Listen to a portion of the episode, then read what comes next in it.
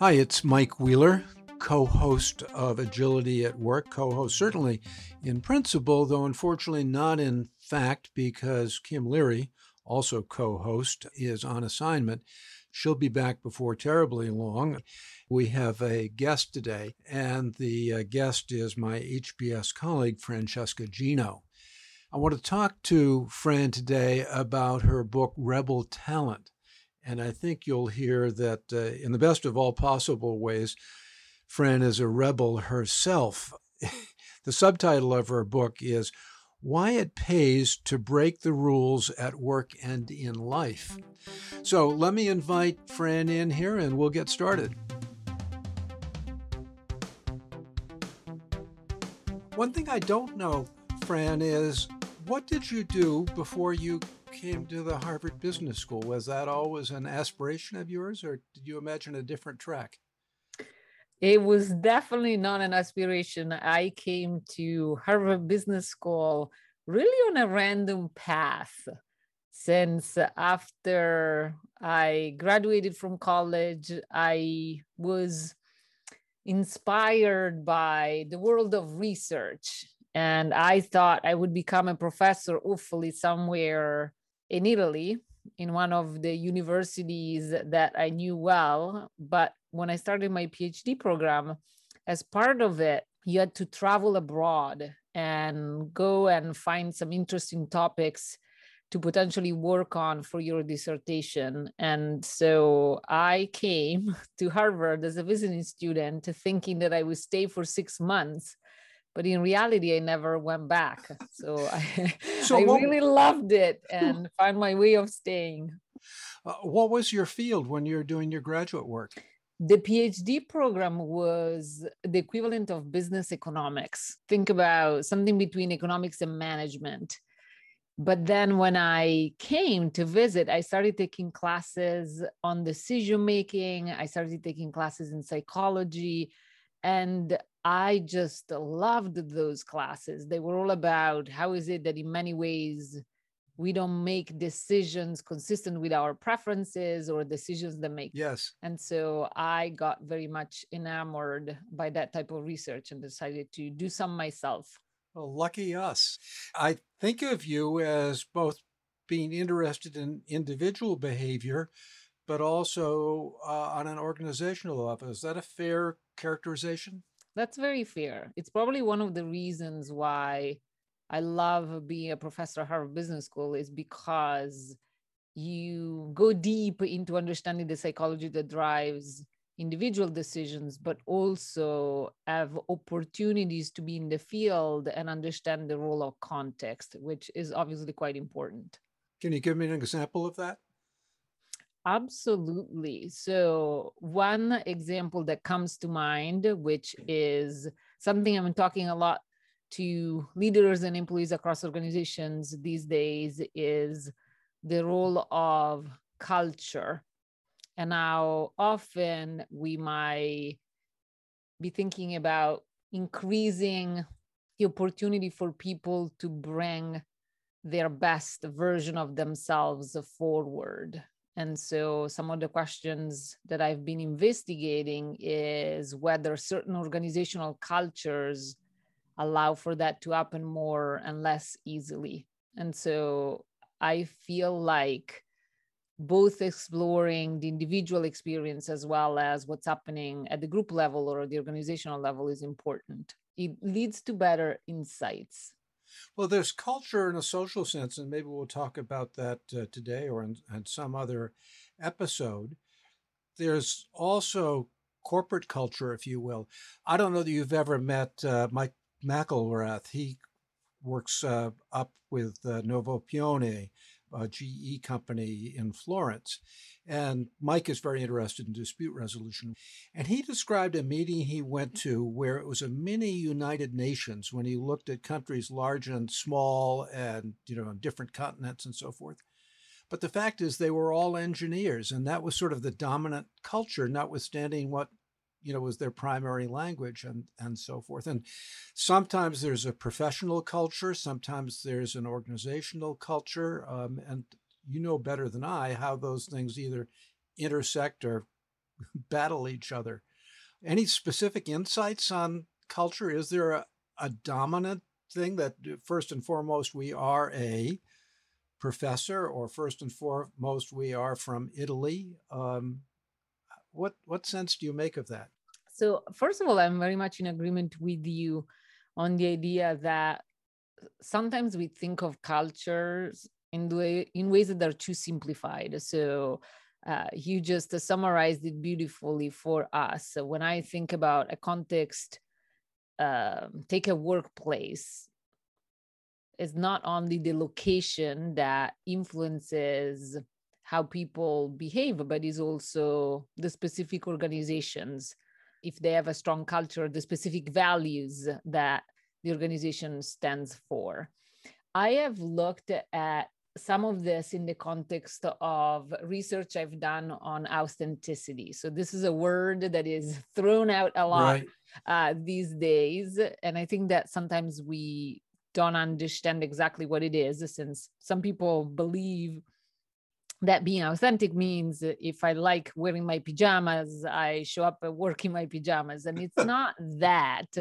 With authenticity, we also do filtering, especially when our behavior might affect others in ways that are not good. What do you mean by filtering in that context?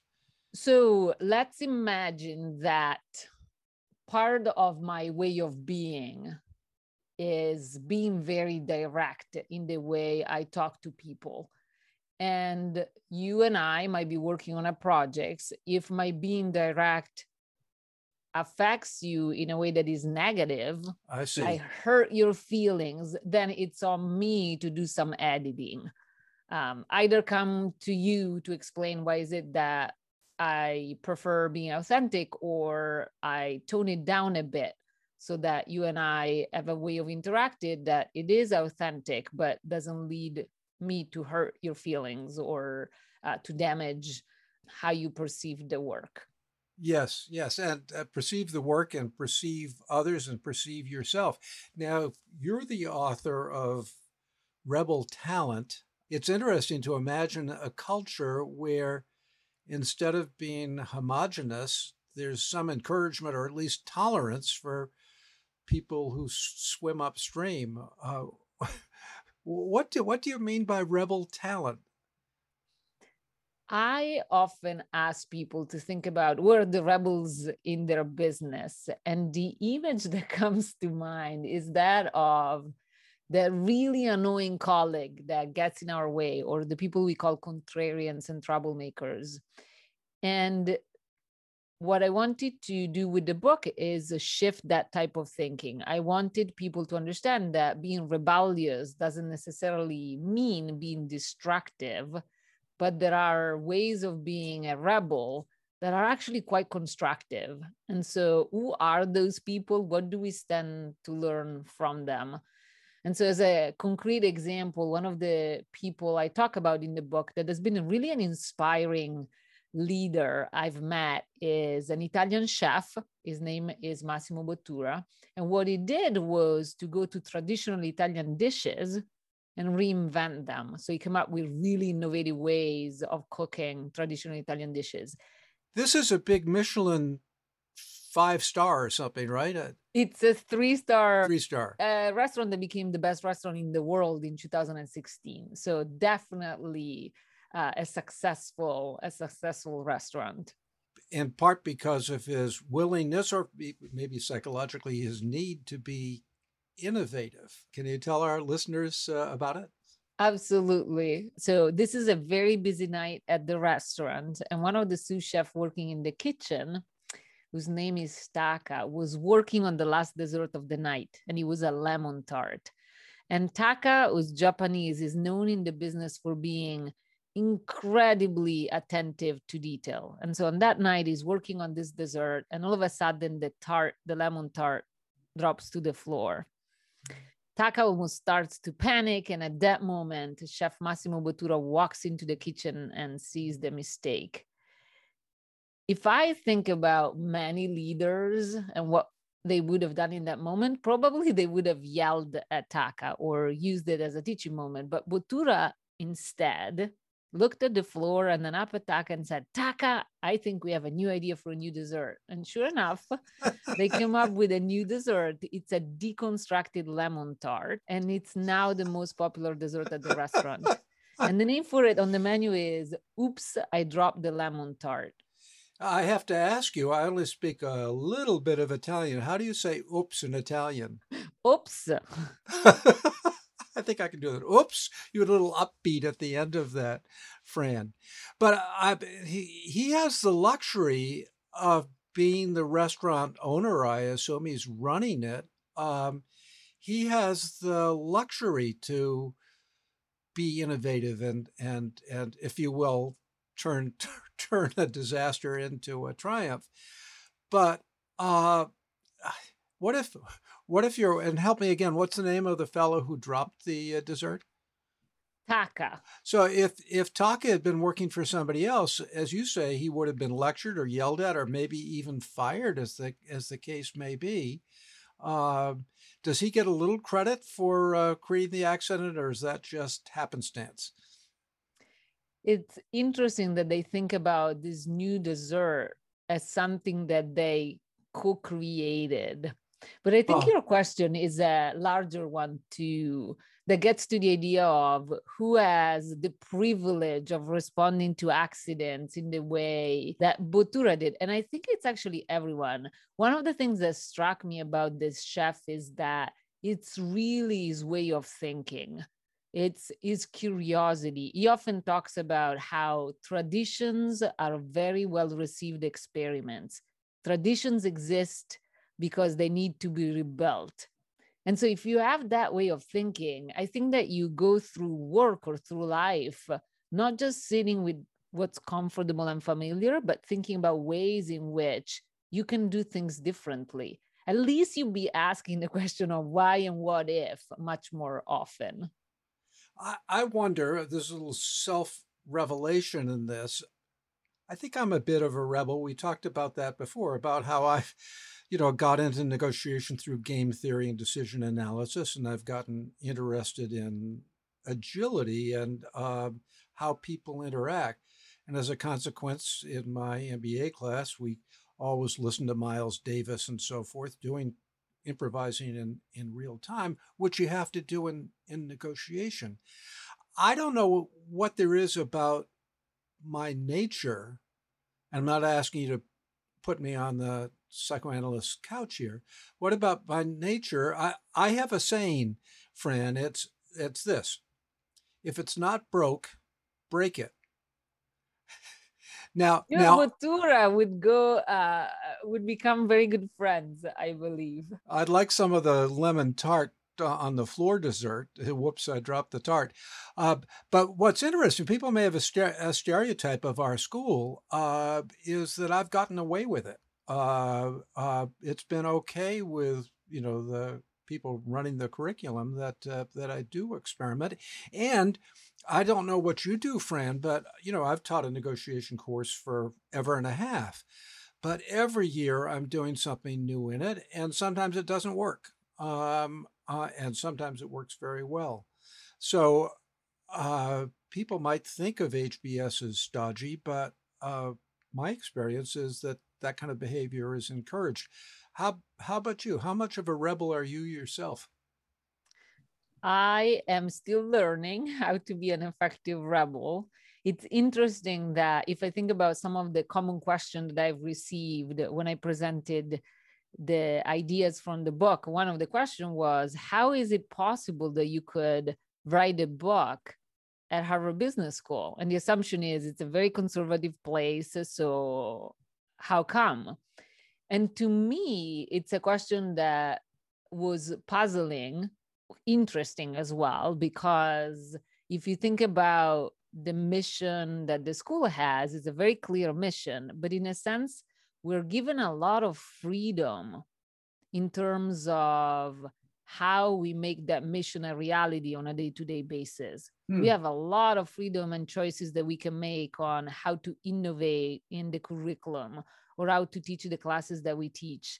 And so if anything, It gets at the concept of effective rebelliousness quite right, in the sense of leaders who brought these ideas in their organizations are leaders that define the boundaries quite clearly. Where is it that you're supposed to break the rules versus not? And as long as you're doing it in the spirit of the mission and you stay within those boundaries, however they are defined, people welcome your experimenting and pushing for new ideas. You say that people welcome it. I assume that some don't, you know, that you're not coloring between the lines. Are you may be more optimistic about human nature than I, but I can imagine some leaders who embrace it and others who are very, very clear that there are rules and they're going to be followed to the letter. Yeah, you're right that part of the mission of writing this book was to say, look, there is a lot of goodness in constructive rebelliousness. So as leaders, but also as parents, as colleagues, let's be more open-minded.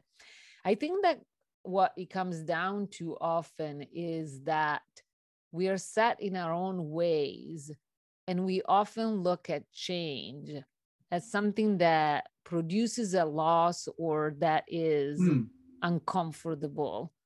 In the spirit of improv, I used to do what I thought was a really interesting exercise inside of my executive education classes, where I would pair people up at a certain point and ask them to stand in front of each other and just for a couple of minutes, look at each other so that you pay attention to the person in front of you. And then I would ask each person in the pair to turn around. So now I'm standing next to you, but we're back to back. Okay. And now that we're in that position, what I'm asking us to do, all of us to do, is to make two changes on our appearance. And so you start seeing people taking their glasses off or changing the way their shirt is on them. They start making changes, simple changes to their appearance. And then after a brief pause, I say, okay, two more changes. And we go on for two or three rounds. And by the time you get to the third round, you see this almost faces of panic in the executives because they're taking stuff off and they start thinking that it's not appropriate anymore. How far do you go with this, Fran, if it's not appropriate? But it's what's beautiful is that they're looking at the exercise as something where in every round they need to make a change. And the change is interpreted as I need to lose something. But nobody stopped them from adding things to their appearance or just turning around and talking to their partner and see how they could solve the problem together. But I think what the exercise does in a funny way is point to something that is very true of our human nature, that we perceive change as a loss. Rebels don't see it that way. I think you're a rebel. I don't think that you might tell me, but I don't think you see it that way. You see it as an opportunity to do something different, potentially better. Yeah, and the potentially, sometimes the potential is realized and sometimes, you know, I trip and fall on that.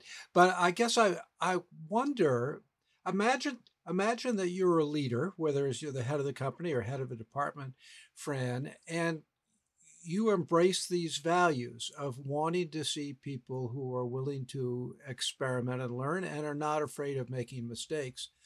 How do you identify them when you're going through an interview process?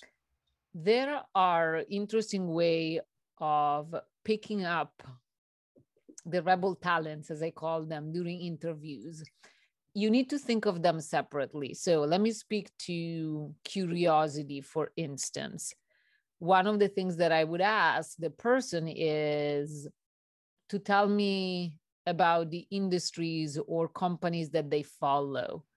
And you can pick up on a more curious person if the person is showing broader interest. So if they only follow the very company that they're interviewing for, or just companies that are in the same sector, probably a person who's less curious than people who are wider in their range of interest.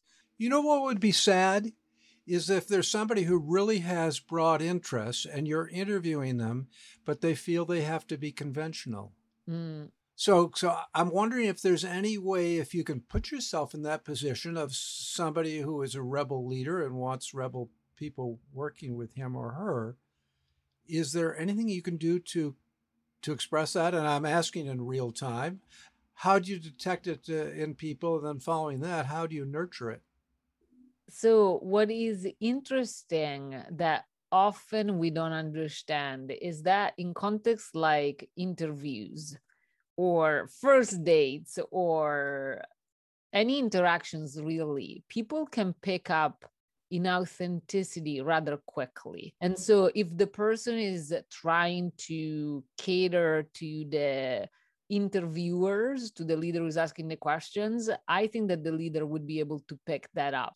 In fact, when I look at the talent of authenticity, which is one of the rebel talents, I often advise people in interviews to ask questions like the type of questions that get, in fact, asked, what's one of your weaknesses? And if the person says something like, I'm too much of a perfectionist, the person is not being authentic. But if people are genuinely talking about something that they're not perfect on, that is a challenge for them. That's a great sign for authenticity. What we don't understand is that when we cater to the interviewer's interests, we are actually less likely to get the job. My colleagues and I have good data on this. Being authentic is a much better approach.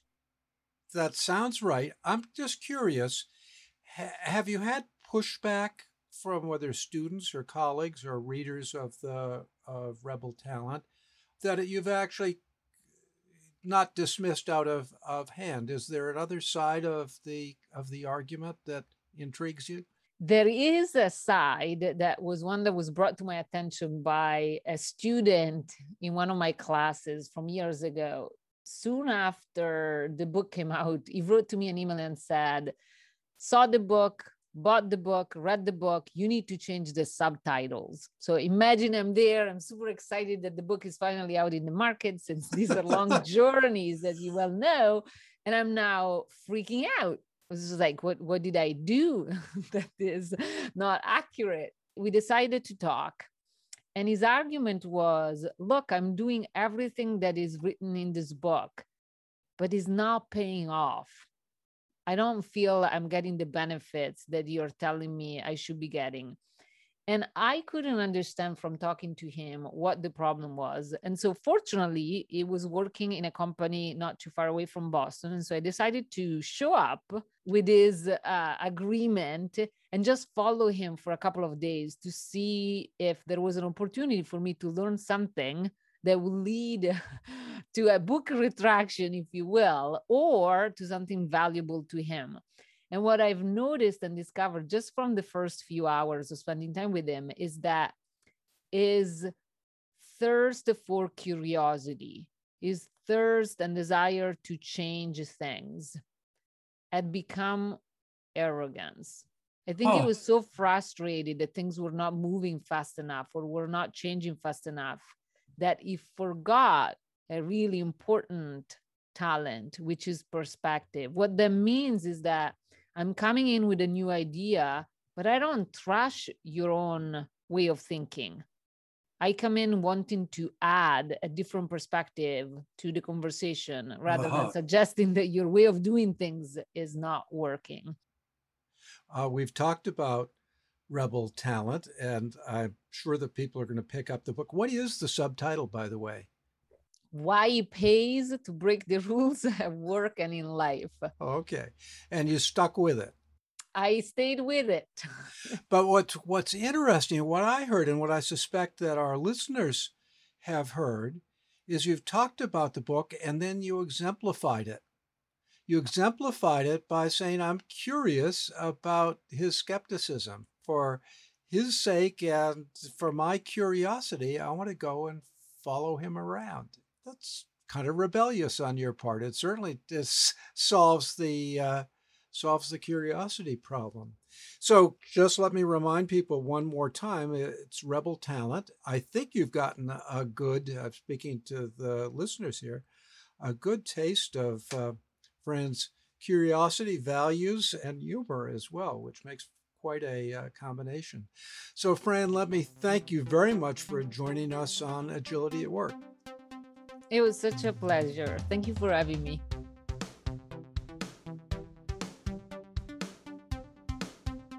It is so much fun to talk to her. I learn a lot. I love her humor, her insight, and her imagination, I assume, came through loud and clear. And I wonder how you feel about seeing yourself anew, perhaps as a rebel, and how you can put that to good work. One last reminder, I do have a relatively new newsletter, The Jazz of Negotiation. Much of the content on it is free, and you can find it at wheeler.substack.com. Let me give that to you one more time. Wheeler.substack, that is